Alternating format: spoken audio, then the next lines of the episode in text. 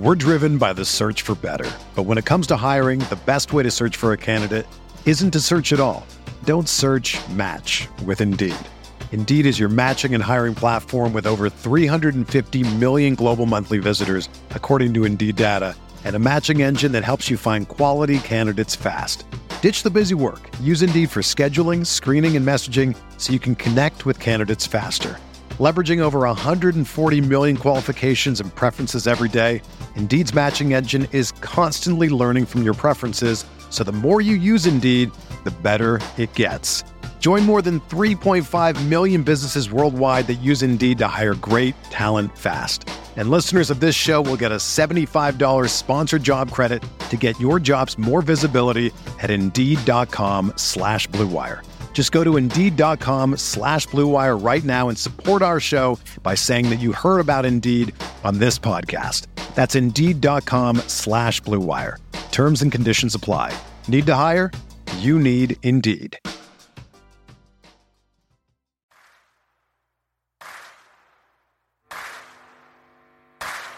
You're listening to Setting the Pace, your go-to Pacers podcast with Alex Golden and Michael Facci. Ball loose. Lance, give me one, Lance. Give me one, Lance. Stevenson ties it with 1.6. Duarte, he knows where the clock is, lets it fly, and hits again. Halliburton at the buzzer. Captain Cooch with another one. Brogdon goes inside, and Turner finishes. Halliburton leaves it off for Batase. Go, go. Good job. Oh, what a move by Hield. He lays it in. Hield.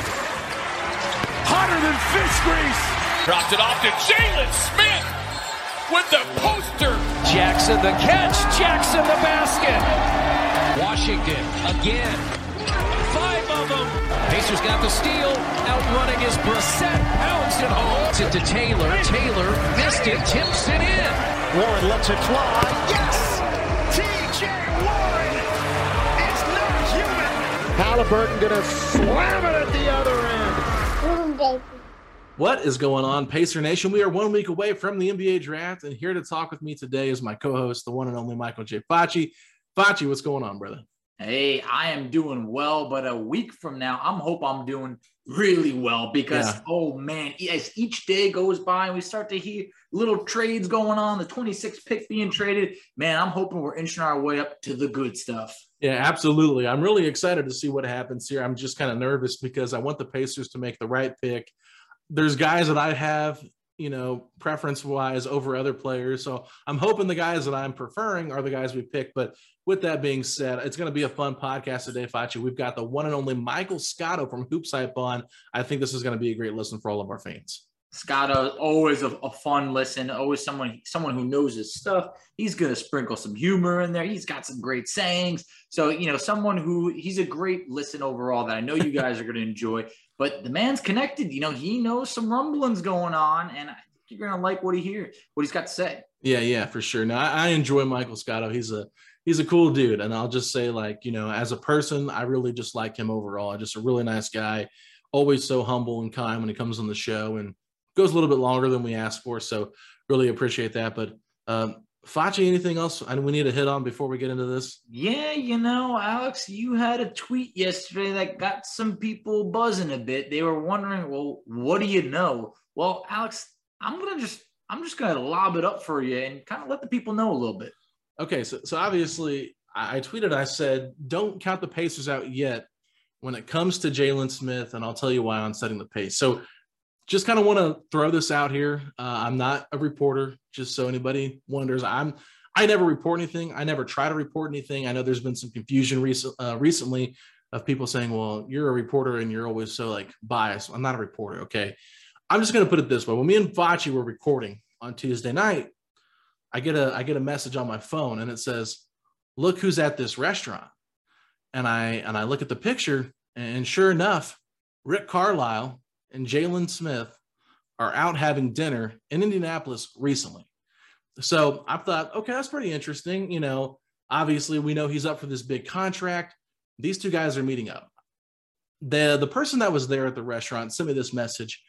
They also said there were some interesting things that they were talking about but I felt like that was not appropriate to share. So I can't say that, but what I will say, it was important things that would maybe factor into a player wanting to be here or not. So I think that the conversations were there. I mean, they were out and open in public. I checked with a friend of mine to make sure that they thought it was okay that I shared this. And they said they were in a public setting. If they were spotted, then you're good to share this. With that being said, I also have heard from inside the Pacers that they do really like Jalen Smith. It's no doubt they want him back. So I think they're trying to do whatever they can to make it work. This was not talked about at all in the conversations, but I'm just speculating. I wonder if a starting position guaranteed, Facci, would make him a little bit more intrigued to be here, whether that's with Turner or not. Then it kind of seems like the Turner rumors are heating up.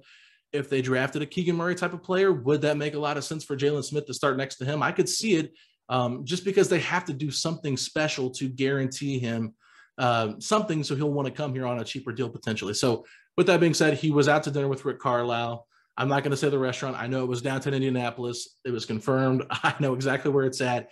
And I know from what I told you guys that there is definitely a lot of interest from the Pacers side of things to keep him here. And they're pretty much trying to pull out all the stops that they can. So that to me, I'm just saying, don't count them out yet because they're giving their best sales pitch. Absolutely. When you sent me that picture, and I can vouch, I've seen the picture. I saw it. I was like, I know that pale, bald head anywhere. That's Rick Carlisle right there. And I knew it. And I was like, oh, wow. And you're like, yeah, it's Jalen Smith. And I was like, oh, my God. Like, you know, it just got me really excited to know that it's like they're trying. You're trying. Don't know exactly what was said over there. But, hey, you know, maybe that is some of that leveraging of, look, we're going to give you every opportunity to shine. This, you know, these players. You know what it's like playing with a guy like Tyrese Halliburton who can get you going. And that's something that a lot of teams can't offer. One thing that would be ironic if the Pacers ended up making a sign trade and all of a sudden DeAndre Ayton's here and now Jalen Smith's like together. They can play together. They can play together at that point, but no, that would just be ironic. But you made a great point over there that, look, you know, not to say that anything's ever promised, but they would give him every opportunity to be able to start right over there. The Pacers have the need. Jalen Smith, look, familiar with the coaches, the organization, everything. All that has to play into effect if the offers are similar. And maybe it's even a one-year deal with an opportunity at that point to sign a new deal after that. You know, who knows what it is? Maybe it's if Jalen Smith's going to bet on himself in a situation that he's familiar with, it might not be that risky of a bet. But at the same point, hey, we got a lot to find out, but it was a great sign that got me fired up. Well, and I want to bring this up too. I forgot to mention this as well. If you've noticed that there's been a lot of guys that have stayed back to work out inside the Pacers facilities. It's Dwayne Washington Jr., O'Shea Brissett, Tyrese Halliburton. We've seen TJ McConnell in that mix as well. I think Gabe York's been there. I'm not sure if Buddy's been there or not, but one player, I think Isaiah Jackson's been there, but one player I have not seen is Jalen Smith. So the fact that Jalen Smith came to Indianapolis to have this dinner, with Rick Carlisle, I think that shows that he is somewhat interested in what they have to say. And number two, look, right now it's the middle of draft season, right? So I mean, there's no aggregating, there's no tampering, I guess you could call it, in terms of Rick Carlisle having a dinner with a player that's currently on his roster. So there's no tampering involved in that. But I think it's important to know that, hey, look, Carlisle took him out to dinner to talk with him about some important things in the middle of the process of the draft. So I'm just throwing it out there. You know, I was going to tweet about it, and I was going to tweet the picture as well. Felt like I should just share it on here so people have an idea of what I heard. Maybe I can explain myself a little bit better instead of coming across as like this egomaniac on Twitter. I'm just letting you know, like, someone brought it to my attention. I trust this person 100%. There's picture evidence of it. So that's the only reason I'm bringing it up. I just thought it was interesting because for sure, Jalen Smith is somebody that we all want back here for the Pacers. So I guess it's just great to see that they're putting out all the stops, I guess, to try to woo him back to Indiana for lesser money. Hey, making Jalen Smith a priority, I think, is a very smart move to let this guy know, hey, you mean a lot to us and you can be a very big part of what we're doing moving forward. Meanwhile, there's some other teams where, you don't know, maybe they throw a little bit more money, but how consistent of a role will he have? I don't know. So I'm excited about the situation, but also going back to what you said about the players working out together. Alex, I don't remember that in recent years. I remember hearing things like Malcolm Brogdon had dinner with a couple guys and things like that, but that's also a name I haven't seen involved in the group. Yeah. I've been seeing Brogdon playing with the guys in practices. You know, look, maybe he's just not making the photos. I don't know, but I would say it could be a bit of a sign. We'll leave it at that, I guess. Yeah, I mean, if the guys want to be away and do what they want to do during the offseason, I have no problem with that. I mean, Domantas Sabonis was never really in Indianapolis during the offseason. Miles Turner is chilling. I think he's in Las Vegas right now. He's at one of the Aces game not too long ago. So, you know, these guys can do what they want to do, but we're going to hear more about Malcolm and Miles here, Facci, in our next segment with the one and only Michael Scotto. Let's take a quick break. We'll be right back after this. We're driven by the search for better. But when it comes to hiring, the best way to search for a candidate isn't to search at all. Don't search, match with Indeed. Indeed is your matching and hiring platform with over 350 million global monthly visitors, according to Indeed data, and a matching engine that helps you find quality candidates fast. Ditch the busy work. Use Indeed for scheduling, screening, and messaging so you can connect with candidates faster. Leveraging over 140 million qualifications and preferences every day, Indeed's matching engine is constantly learning from your preferences. So the more you use Indeed, the better it gets. Join more than 3.5 million businesses worldwide that use Indeed to hire great talent fast. And listeners of this show will get a $75 sponsored job credit to get your jobs more visibility at Indeed.com/Blue Wire. Just go to Indeed.com/Blue Wire right now and support our show by saying that you heard about Indeed on this podcast. That's Indeed.com/Blue Wire. Terms and conditions apply. Need to hire? You need Indeed. Mother's Day is almost here, and you can get her the most beautiful time-tested gift around. A watch she can wear every day from Movement. Whether your mom is into classic dress watches, rare and refined ceramics, or tried and true bestsellers, Movement has something she'll love. And right now, everything at Movement is up to 50% off site-wide during their Mother's Day sale. A watch is a gift that celebrates all the time you spent with mom, and a Movement watch is even more than that. Movement uses industry-leading materials for their fresh modern watch designs, from technically complex ceramics to vintage-inspired style. All for an incredible value your wrist and wallet will both love. And with one-size-fits-all convenience and fast free shipping and returns, it's a stress-free shopping experience. Save big on the best Mother's Day gift ever with Movement.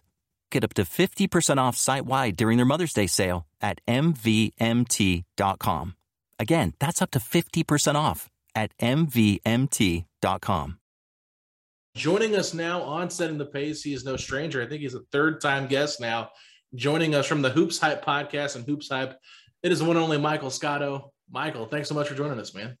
Hey, what's up, fellas? Always a pleasure. Definitely wanted to carve out a little bit of time here in this craziness a week before the draft to chat with you guys. You always ask good questions. I enjoy your pods. You think you had Lance on and Lance Stevenson and O'Shea Brissett. So those are some fun interviews. Happy to be on and chat Pacers and NBA draft stuff with you guys. Yeah, we appreciate it, man. So let's get right into it here with our topics. Obviously, with the draft coming around, there's a lot of buzz now getting louder about the Pacers, what they could do with both Miles Turner and Malcolm Brogdon. As a Pacer fan, though, it does be kind of falling on deaf ears because we've heard these Miles Turner trade rumors for probably like the last 5 years, but it seems like it could be more legit this time because it's on that expiring deal and the team's kind of going into rebuild. So what are you hearing on the Miles Turner front? I mean, what's interesting about that, Alex, is, I mean, I've spoken to Miles about this, I believe, on a Hoopshype podcast, X amount of episodes ago, but all those rumors that he hears, it's almost like second nature to him at this point. He's been hearing that since the second year in the league, like you talked about. I think the thing that's interesting now is, first of all, with Indiana like looking more towards a rebuild, even though they say it's not so much, is that Miles is still young. Miles is 26. He's still in the prime of his career. So you could potentially put him in that type of a rebuild situation. For him, and I mean, I'll touch on this in the next mock draft update on Hoopshype that's coming out, but I'll give you a little preview as to what's coming. Miles would love to play with Tyrese Halliburton. because Tyrese Halliburton would represent the first pass first point guard and a guy that could really spread the floor for him that he's had in his career. It's no secret he's wanted a little bit of a bigger role. And with Domantas Sabonis gone to Sacramento, he would have that opportunity to really expand his game a little bit more. Certainly there are plenty of teams out there that could use a center. The Charlotte Hornets are always one that comes up for Miles Turner. That's like the great flirtation. It's like when you're in high school and you're passing notes to somebody to tell a girl that you like her or something. It's like, can we just get to the dance already? That rumor's been out there for far too long. But, Miles Turner, you mentioned Malcolm Brogdon as well. There had been some speculation out there about the Washington Wizards being involved with Malcolm Brogdon. And I think that's interesting in the sense that I think theoretically, if Indiana could get the 10th pick of in some kind of a trade package for Brogdon, I think that'd be a home run for them. I don't know if that's going to be something that is ever going to be offered, but just if I'm Indiana and that's there, I would ask for it for sure. I think Turner's value, I could see a scenario where Turner, if Indiana's not getting the offers they want, has him start the year and they could wait to move him by the deadline. The biggest hindrance to him being moved last year was that he got hurt. A lot of teams that were playoff teams were looking at him. And unfortunately, when he got hurt and the uncertainty of whether he would be back or not, which he ended up not being back, really put the kibosh on those talks. I think his value, you don't have him as long as you would have last year. It would have been more than just a rental. You're going to have to pay him eventually. Is he going to command, $20+ million with the new cap expected to rise down the line with the new TV deal? Many executives are projecting that around the league. So that's also getting factored in as well. But Brogdon, I think there's been just as much out there on Brogdon being available as Turner, to be honest with you. Especially once Indiana got Tyrese Halliburton, it's like, all right, they're giving him the keys to the Porsche, man. You brought up some great points over there. Turner, the rumors have been there for forever, but we're starting to hear, the Charlotte rumors. I'm with you. Just go on a date already. But at the same point, we got to get something back in return. But over here, now we're starting to hear a little bit of rumblings that Miles Turner could be one of the centerpieces in a sign and trade with the Suns for DeAndre Ayton. Do you believe that those rumors have any legs? Because it feels like Ayton isn't going back to Phoenix.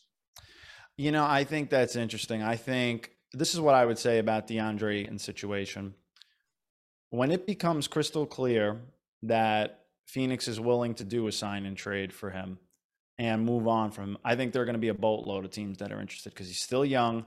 And I think teams know, obviously, they're going to have to pay a max contract to get him and pry him from Phoenix because they've shown a reluctancy to go that high to this point, dating back to when they could have extended him before the season. And there were some tensions internally there once that didn't happen from Ayton and his camp.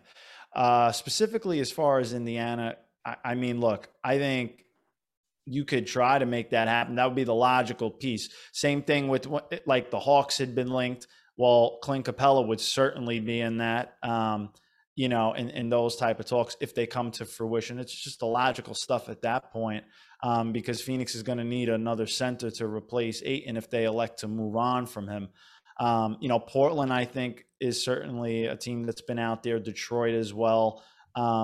Interesting at that, whereas Detroit has more cap space than some of these other teams. Indiana does as well. How much does that factor in at all to any of this at that point in trying to make a sign and trade? I think if you're Phoenix, you could do a lot worse than getting Miles Turner back. I think Turner's a really good player and he'd be a good fit for them. He spaces the floor. He can block shots at an elite level. He is up there with Rudy Gobert as the best, if not one of the best shot blockers in the league.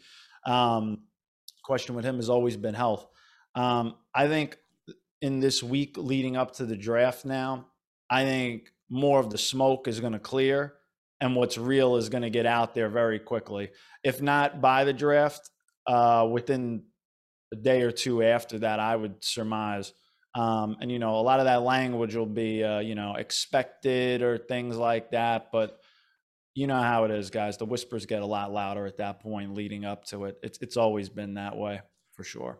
Yeah, and you have to be careful what you take in as serious, reporting or not, because there's a lot of people out there that like to put things out there, and that's why you have to trust the source that you're listening to. And honestly, I mean, I'm sure there's a lot of smoke going around just because teams are trying to get leverage in terms of deals and that kind of stuff. So teams and agents too, Alex. I mean, it's a two-way street. I mean, I had done just for your listeners, if you Google smokescreen Hoopshype, let's just throw those two keywords in there. I did a story on that about agents and execs leaking stuff to reporters and how they go about it. Both sides do it for sure. Everybody's trying to get leverage to a certain extent. I think there's truth in a lot of things that do get out there, but I think there's an angle towards it that does get out. So you always got to look at that for sure. Yeah, so no doubt about it. But I want to ask you a little bit now about this draft. Obviously, there are some reports that came out yesterday from, I think, Jonathan Gavoni that Jaden Ivey does not want to play in Sacramento. Looks like Indiana, OKC, and Sacramento are the teams that are most interested in potentially trying to move up to get him. We've talked about it a little bit before. The Pacers and the Kings making another blockbuster trade doesn't seem like the most realistic, but what would it take for Indiana to potentially jump Detroit and get to 4 and make a swap here with Sacramento? Yeah, I mean, I just think it's a bad fit. I think it would have to be an impact player. And I think, Miles Turner, they're not going to do that with Sabonis. Indiana already tried that. Sabonis 2.0. Yeah, I just I think, what's interesting, though, with Jaden Ivey, the Sacramento stuff didn't surprise me at all. They have De'Aaron Fox there. You have, Davion Mitchell that they drafted. Jaden Ivey's a point guard of the future type of guy, and a guy that could be an all-star one day. You don't want him going on a team that already has a guy that's making max money and like De'Aaron Fox. That didn't surprise me at all. I think what would be even more interesting is if he fell to like Detroit, but can he and Cade Cunningham share the ball? And even in Indiana, Tyrese Halliburton is there.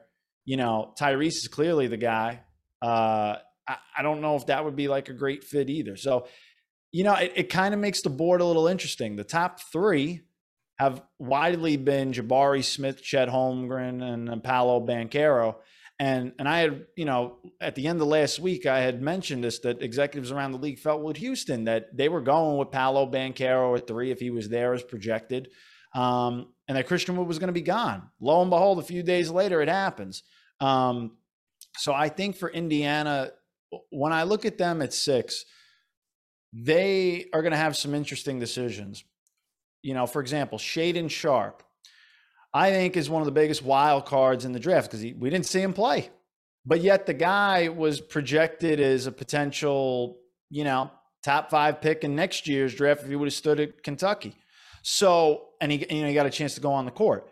Now, that's a heck of a home run swing if you're Indiana and you're really, putting – I don't want to say you're putting your job on the line with that, but considering Indiana's past and the way they've been, that would be a real swing for the fences there with that. I think they're going to have to look at, Benedict Mathurin was there. I think will be on the board for them. Buddy Hield, I don't think long-term is necessarily the answer there. I think if they could go younger, maybe they keep Buddy down the line, but as far as having a long-term guy, he could shoot the ball, but I don't think it would perturb them from looking at guys like Benedict Mathurin, AJ Griffin from Duke. Was a big Jimmy Butler fan. If any of you want to check that out, we did a quick little interview on Hoops Hype there. But I think they've got a lot of dominoes in play there. And certainly if Keegan Murray fell to them, I honestly think that would be a really intriguing fit next to Miles Turner. Both guys can spread the floor. You would have Miles certainly at the 5 and Keegan at the 4. You would have that locked in. It wouldn't be necessarily interchangeable with the way it was with Sabonis. A lot of moving parts on the board for Indiana. And I think when you look at the draft overall, truthfully, if you talk to most like executives, let's say it starts at 4 with Sacramento. And, I've heard the stuff about Vivek wanting Keegan Murray as well. I don't know.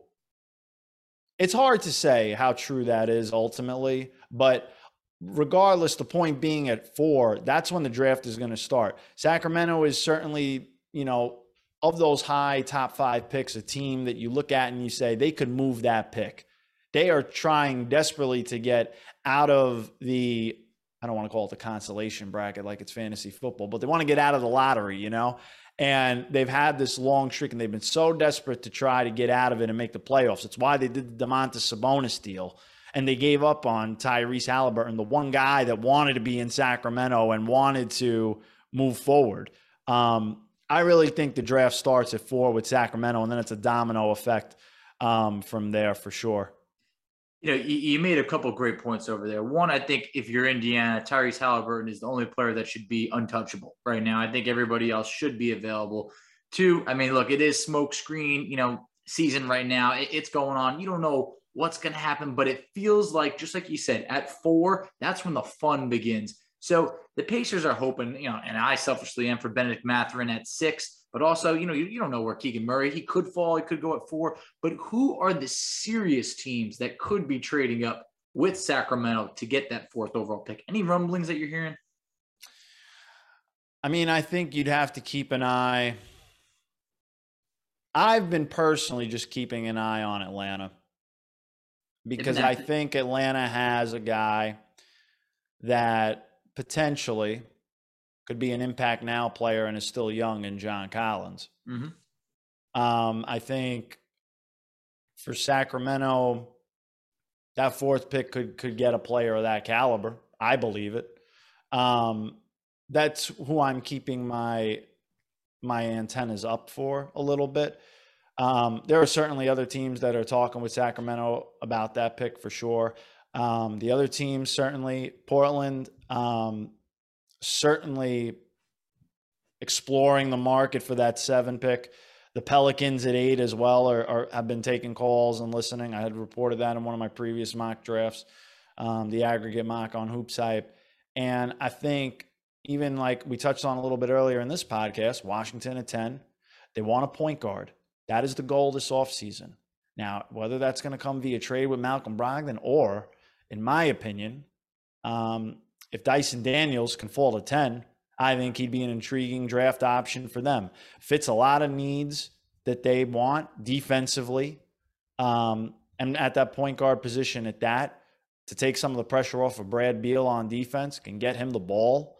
You know, I know there's been some of those because they're both from the same area, you know, little Josh Giddey comparisons. I don't know if I'll go that far yet, but I think Dyson Daniels is certainly an intriguing prospect for them at 10. Other than that, as far as trade partners, I would just look at in general, Charlotte. One of those 2 first-round picks is getting dangled for whatever they can get better to have a more immediate impact. And I think those are some good teams to keep an eye on for sure in those spots right now that at least you hear a lot more buzz about from – talking with executives around the league and even agents as well that have guys in the draft pretty high. Yeah, it's pretty fascinating to think about the Hawks moving up to 4 because I'm not sure if I love the idea of Trae Young and Jaden Ivey together. I think it's interesting to a certain degree, but I think there's a lot of defensive problems there for that team moving forward with those Maybe 2 guys. Maybe they don't take Ivey, though. That's what I was going to say. Well, yeah. They don't take Ivey. Listen, Alex, let me tell you this. Yeah. To me, Jaden Ivey is like the 4th best prospect overall. But in terms of fit, that's where it becomes an interesting dynamic and an interesting conversation to me. Yeah. And, you know, look, even for Indiana, I know given where he went to school, like, hey, that wouldn't be a bad like kind of story there. But is he a fit with Tyrese Halliburton? I mean, I know Tyrese played with De'Aaron Fox, but Tyrese really looked like a guy that had all-star potential down the line. Oh, yeah. When he had the ball in his hands full time. So you want to take that away from him? I don't. Yeah, I think for me, though, with Jaden Ivey and why I'm kind of intrigued by him is I think he can play off ball. I don't think he has to be an on ball player all the time. And I think that Tyrese is such a willing passer and he's got length to him. He's not a small guy. So, you know, Tyrese being a little bit bigger of a point guard, I think it does make sense to put them together because the Pacers really, they just need more athleticism on this roster. And I think that is what Jaden Ivey is. He's that change of pace, dynamic guard that could really fit them. And the thing between them and Atlanta and Sacramento as well, the Pacers, they're going through a rebuild no matter how you want to put it. So the Atlanta Hawks are trying to win games. Sacramento's trying to win games. I don't think the Pacers are worried too much about overall fit right now as they're trying to just accumulate the best talent instead of trying to go down that path of, hey, let's get the best five to help us, you know, be a mediocre team and be a play-in tournament team. That's kind of where I'm leaning towards the Jaden Ivey stuff. Also, one thing I just want to say is, you know, Michael, you got to take it from our perspective. We've been hurt before. We've had players like Paul George want out. You know, Victor Oladipo, Jaden Ivey, all signs point to he wants to be here. And then when you look at Shaden Sharp, the talent's there. But I don't know if his commitment to wanting to be in Indiana is there. Hasn't been in for a workout. Haven't heard many rumblings of where he wants to be other than OKC. So if you're the Pacers and you've been in a situation where you've had star players come and go, do you value more the player that wants to be there, or do you continue to roll the dice on maybe, you know, the best talent there, hoping that maybe 4 or 5 years can convince them to stay? You take the best player available, because ultimately that's the best asset you're going to have, whether it's on the court for a short amount of time or you can try to compete, or if you have to flip the guy down the line and get assets. Look at what they got back for Paul George. Those guys were pretty good players. And I think that's always where you need to be. And, you know, Shaden Sharp saying he wants, you know, he likes OKC's development system. Yeah. It was second overall pick too. I'd want to, get a little bit more money to that. I'm not saying he's wrong, but I'm saying that, like, everything is selectively said for a reason. And there are other reasons why some prospects say, I'm not going to comment where I've gone to work out and things like that. And like Ben Mathurin, you know, mentioned that he worked out for 3 teams. Indiana was one of them. Yeah. I mean, those are the only 3. Yeah. It's interesting. I mean, there's other workouts that could happen the week of. Sometimes you hear that too, and they're on the low. Yeah. It is interesting. I remember last year we were just looking to find different players to have on our podcast and talk with them. And some of them just wouldn't come on, and they declined because they were just like, we don't want to be attached to Indiana at that pick, you know? So it's all about positioning yourself. So I do think that's interesting, but I guess we can kind of transition a little bit here to Buddy Hield. Obviously this is a name that a lot of fans think is going to stay on the team for next year and then see what they can get for him, because he does have a decent sized contract. But overall, I mean, do you anticipate the Pacers looking to move him, or do you think they like him enough just to keep him on and kind of be that veteran leader? I mean, he's a guy that could be had. Doesn't mean that they're quote unquote shopping him. I don't know about that. I think the closer he gets towards, you know, the deadline, and then you're looking, his contract is not as, you know, this is what cracks me up about the contract stuff. In the beginning, right, when a guy signs a massive, like, 4-year deal, then it's like, oh, it's an albatross. And then you get 2 years in, and it's like, you can move it. You can move it. Yeah. It's not that bad. It's okay. And the cap's going up too, which makes it look better. He's certainly a serviceable player and a shooter. You know, last year when people were looking at Eric Gordon, Buddy Hield, and looking at 2 guards on the market, where else were you looking? You know, I think Buddy it can be serviceable for Indiana. But like I said, long-term, I think you'll know a lot in the next couple of days. If they end up taking, you know, Benedict Mathurin or AJ Griffin, writing's on the wall. Or well, could be, but yeah, not another free agent, but a guy that is going to have some suitors, in my opinion, who I thought played really well in the second half of the year. Jalen Smith, due to a very specific NBA rule, the Pacers are only able to offer him around $4.7 million per year. I feel that he outperformed that offer. And in an offseason where the free agent class isn't strong and the Pacers do have the 3rd most cap space, there's obstacles for Jalen re-signing with the Pacers. Do you what kind of market do you feel that he could have, or any teams that could be interested in him? He's an interesting guy, man. I think you hit it on the head in the sense that it is a weak market. I could see him getting more than that number that Indiana can go. I had I did a Pacers podcast with Scott Agnes, who came on, and he was projecting him to be more than that. I think somewhere, I don't know if it was the non-taxpayer or the taxpayer mid-level, but somewhere in that range. I think it's interesting. So, you know, a lot of these teams that have cap space may not get the guy that they want. So do you throw a little bit more at a younger guy? This is the other thing. He's a younger guy. A lot of upside there. And if you can lock a guy into a 3-year deal, you get the bird rights, then you really are cooking. because then you can have a guy under your control for longer. I think a lot of people around the league, once he started to play with Phoenix, were a little surprised, like, they really didn't pick up this guy's option. Like, what was, you know, for one more year, what else were you going to do? But, you know, at the same time, here we are. It's a, ironically, it's a good problem in a way for Indiana to have, because it shows he played well for them, but to lose a guy like that would be tough. I think he could be a part of their rebuild going forward. He's got some versatility to his game. And I think that he was just starting to scratch the surface. I'm curious if you're another team, given the intel you hear on him, is he a guy, like, you know, the intel out of Phoenix at first wasn't great. Then he goes to Indiana and he changes the narrative. So was it the intel or was it the situation? Yeah, no, for sure. I definitely think it was probably a situation, just because of where the Pacers were at. Freedom to play, freedom to have that opportunity to showcase what he can do, and probably a little bit of a different system as well. So, you know, I think all that stuff kind of plays into it. But as for me, my last question here for you, Mike, I'm just kind of curious. There's been a lot of rumblings recently that the Pistons have a lot of interest in Benedict Mathurin. Who knows what's going to happen? But I'm curious, what are you hearing on their front, and potentially what are you hearing on the Pacers front when it comes to who they like in the draft? I think it's all conjecture and smokescreen at this point. Usually, I would say you're not going to really find out the truth till a couple days before. I think teams try to keep that as quiet as possible. Mm-hmm. I think Benedict Mathurin is certainly somewhere in the consideration of 5 for Detroit. Is he their guy? I don't know that. I think there could be some other guys ahead of him there. Detroit, I'm curious if they would, you know, from what I had heard at one point, Shaden Sharp and Benedict Mathurin and was one other guy, I forget who it was. They were in a group workout in Detroit. So whoever did better in that workout probably separated themselves. And, you know, there's been some rumblings a little bit about Shaden Sharp's workout performances. I think for Indiana at 6, I think Ben could be there. And I think he'd be an intriguing guy for them. I think it'd be interesting given the fact that they do have Chris Duarte there as well. But, and they've got Buddy. Again, I think if you go that route, you got to look to potentially make a move and disperse that cluttered backcourt.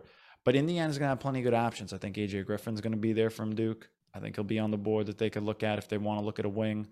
And, you know, if a guy like Keegan Murray fell to them, I think that would be a really intriguing fit for them with Miles Turner. And I would make the case that, I'm not saying this is going to happen, but I would make the case that with Keegan Murray and Miles Turner, you should see what that looks like a little bit. Mm-hmm. Give it, you know, 20-something games and see if it looks good, because I think they would complement each other really well, and along with Tyrese. I do think that there is a large part of Pacer Nation that wants to see Halliburton and Turner together, like you mentioned before, because Tyrese Halliburton was averaging about 10 assists with you know, anyone on the team last year. And it was getting bare bone. No Brogdon, no Turner. You know, we had traded, you know, obviously Sabonis, no TJ Warren. He was making it happen. So I do think that Turner would flourish with Tyrese Halliburton. However, you know, out here, I mean, Twitter is getting crazy over here. We're throwing bows over here trying to fight off Lakers fans, but they can't stop talking about dumping Russell Westbrook to the Pacers for in a package like Brogdon, Hield, and you know how Lakers fans are. They're crazy. They're delusional at times. But can you try and put some of this to rest, that we are not taking Russell Westbrook off their hands? Or what do you think the Lakers do with Russ this offseason? I think Russ... Don't tell me Indiana. No, I don't see Indiana. I don't. I think, you know, I think for Russell Westbrook, I didn't mean to make you nervous there, but I think for Russell Westbrook, like, if you're the Lakers too, it's not the worst thing in the world if he just comes off the books in a year. Sure. Yeah, I agree with that. That's a lot of casters. I don't think people talk about that enough. One thing I wanted to say, mention to you guys also about Miles Turner, I think needs to be said. Miles Turner loves Indiana.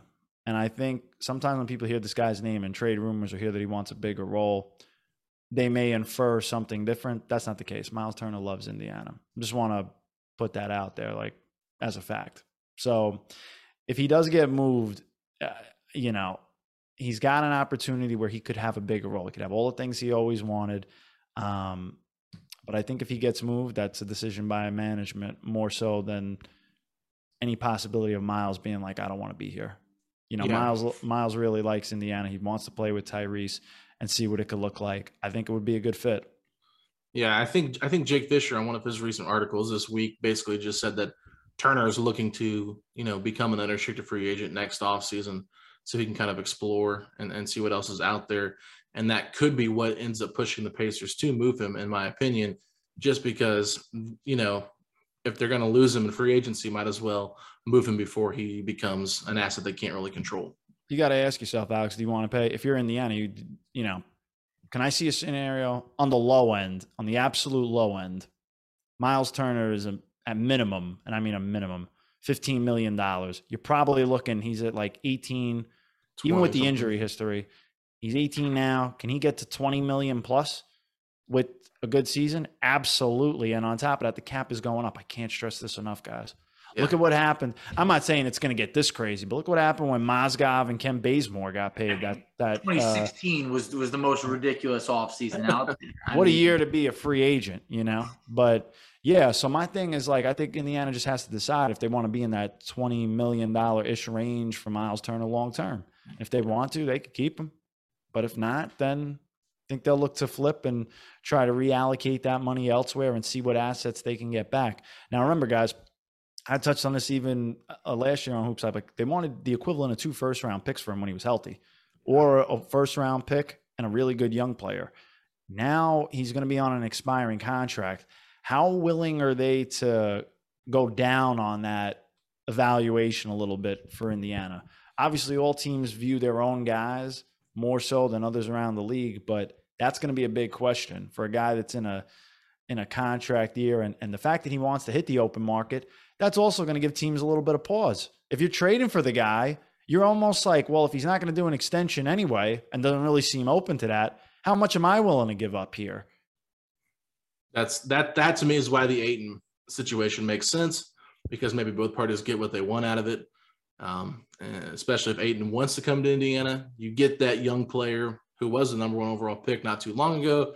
You do pay him a lot of money, but you don't usually have the money, nor do players usually want to come to Indiana. So that, to me, makes some sense. And I think for Turner, him going to a winning environment could really help him. And I think it was reported that he can actually sign an extension at any time throughout the season. So if he's clicking really well with Phoenix and they like him, maybe they agreed to an extension in the middle of the season. I think that, to me, is the only, like, pro if he does want to get moved or the team wants to move off.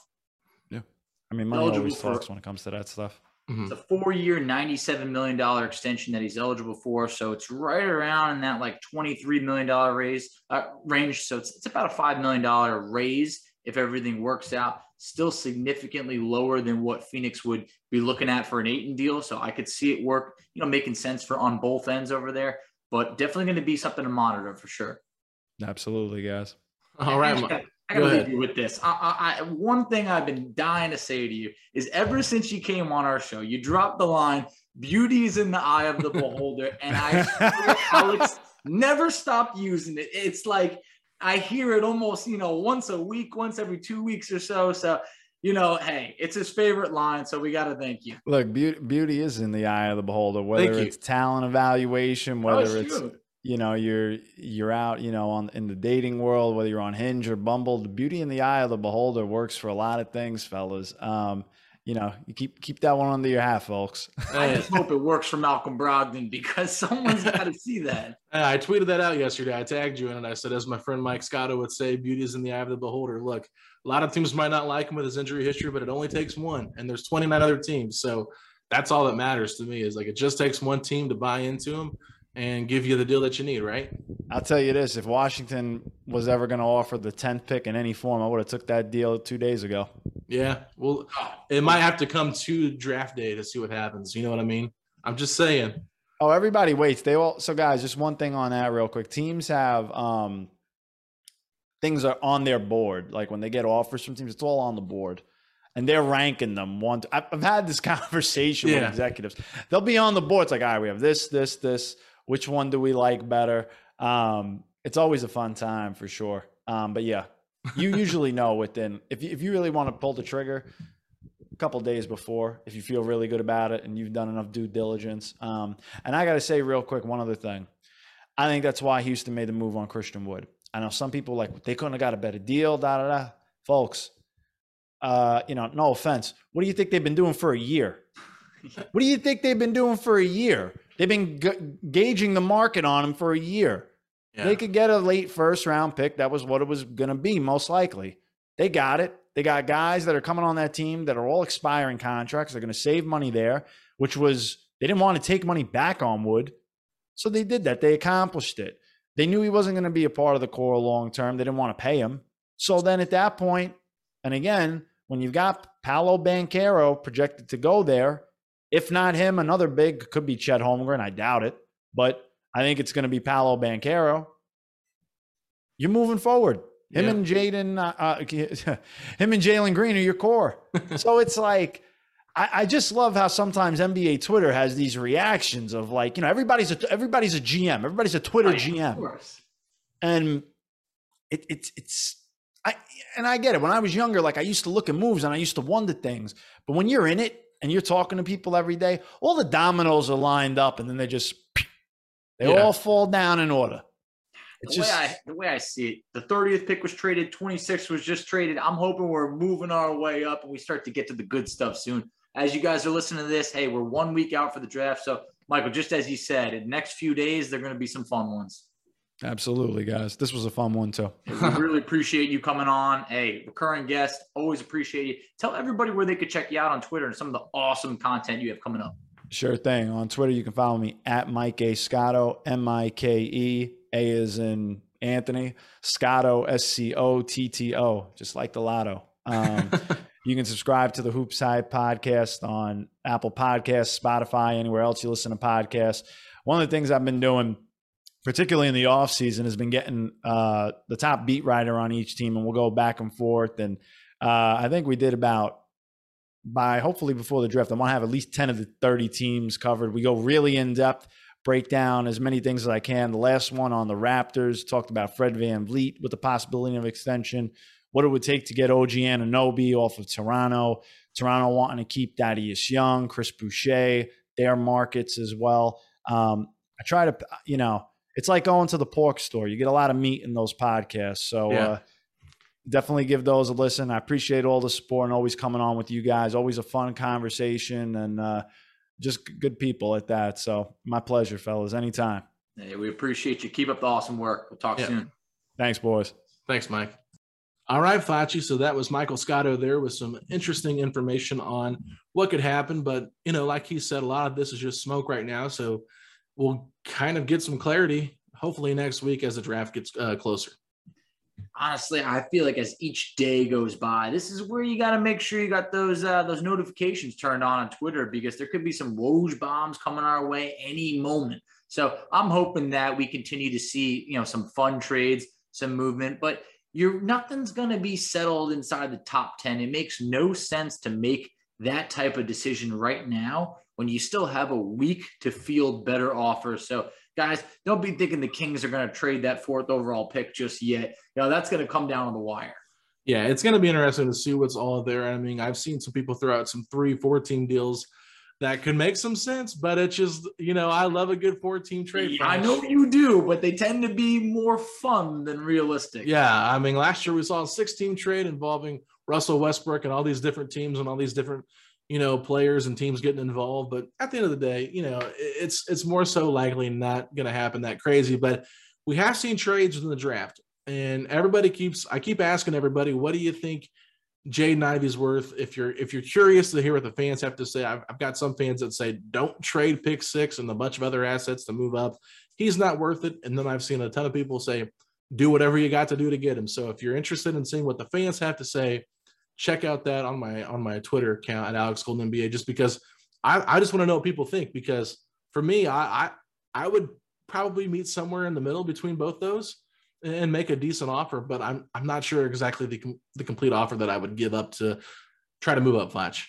It's really tough. I love the idea of how much Jaden Ivey wants to be in Indiana. Yeah. And as a player, I honestly feel like I put like a 0% chance that he's like a bust by any means or not. Yeah. Like, this man's going to be good. It's just how much do you have to mortgage to get the deal done? And I know that's a discussion for another day, but if you're talking like 6, Brogdon, 31 and the Cavs pick, like it might not be that much, you know, overall, because at that point you're trying to get off Brogdon. The Cavs pick could be a mirage. That could end up being 2 second-round picks when it's all said and done. 31 is a second-round pick, and it's the 6th. This is all just to move up 2 spots. So it's a deal like that I feel comfortable with. But when you start talking about giving up like next year's 1st, in addition to all of that, it starts to become a lot. So I'm with you. I'm somewhere right in the middle. I think that's where a lot of fans are. But, hey, part of that is the fun of just wondering, like, what do we have to do? So, man, I just hope we have the opportunity to flat out just draft him. But the idea of him getting past 5, it's starting to feel impossible. Yeah, it's going to be interesting for sure. I'm not exactly sure what's going to happen, obviously. But I think any of the players projected between that 4, 5, and 6 range, I am – going to be happy with whoever the Pacers take. But with that being said, we're going to have an NBA or an updated Pacers big board for you guys next Monday. I think you guys are going to really enjoy that. But Facci, on Tuesday, we're going to have a different podcast. Let the people know what's happening on Tuesday for Setting the Pace. On Tuesday, we have none other than the man that we call IJax. Isaiah Jackson is making his Setting the Pace debut, and whoo, you are not going to want to miss this one. It's going to be a fun one. Yeah, so it'll be a nice change of pace from all the draft talk, but have no fear. We will continue the draft coverage that week. I'm not sure exactly what's going to happen. We're going to try to throw something together with a draft guide for you guys in terms of what me and Facci are looking for, that kind of stuff, maybe like 7, 8 questions, you know, that we'll answer for you guys in terms of this upcoming draft. But we're going to have a ton of draft content for you as we are ramping up and getting closer to that big day when a lot of stuff could happen for the Indiana Pacers. But with that being said, Facci, let the people know where they can find us at on social media. All right, so you can find us on Twitter at SettingThePace3. You can find Alex on Twitter at AlexGoldenNBA. I can be found on Twitter at _FACCI. You can find us on Instagram at Pacers Talk. You can find us on Facebook at Setting the Pace. You can find us on TikTok at Setting the Pace. But Alex, tell them where they can check us out on YouTube. Absolutely, guys. We want to say thank you so much for all the subscribers. We are so close to 200 subscribers already. So if you haven't already, tell a friend, you know, get on another account and subscribe to that one. Whatever you got to do, we just got to keep getting more subscribers for our YouTube page before we can fully upload the entire episodes. But once we get to that point, hey, be on the lookout. Full episodes could be coming to you on YouTube. But with that being said, find us on YouTube at Setting the Pace, a Pacers podcast. If you type in Setting the Pace Pacers, it should show up. So yeah, you can find us there. We got about 7, 8 videos up already. So if you haven't, make sure you check those out, like those videos, and let us know what you think. But Facci, we're 1 week away. If you're excited and cannot wait to see what happens for the Indiana Pacers in the NBA draft, say these 3 words. Let's go, Pacers!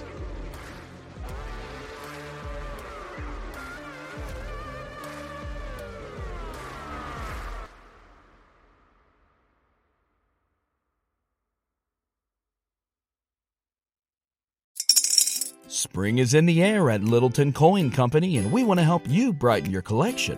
Visit us at littletoncoin.com all month long to enjoy 15% off your purchase. With a wide selection of coins, paper money, supplies, and more, Littleton Coin Company has something for every collector's taste. Use promo code SPRING at littletoncoin.com for 15% off your purchase all month long. Restrictions apply. Littleton Coin Company, serving collectors since 1945.